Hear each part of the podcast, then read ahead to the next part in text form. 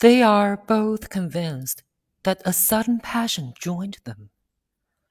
Such certainty is beautiful, but uncertainty is more beautiful still. Since they had never met before, they are sure that there had been nothing between them.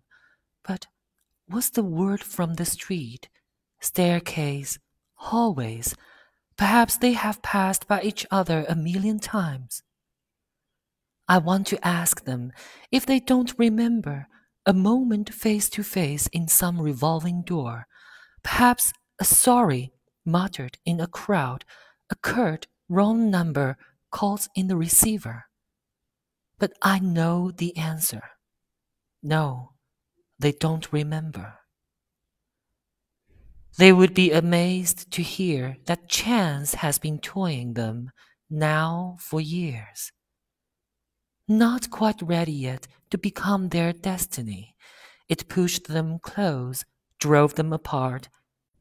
It barred their path, stifling a laugh, and then leaped aside. There were signs and signal, even if they couldn't read them yet. Perhaps three years ago, or just last Tuesday, a certain leaf fluttered from one shoulder to another. Something was dropped and then picked up. Who know? Maybe the ball that vanished into childhood's thicket. There were door knobs and door bells where one touch had covered another beforehand.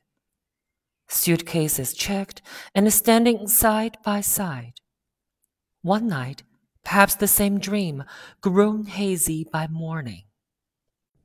Every beginning is only a sequel, after all, and the book of events is always open halfway through.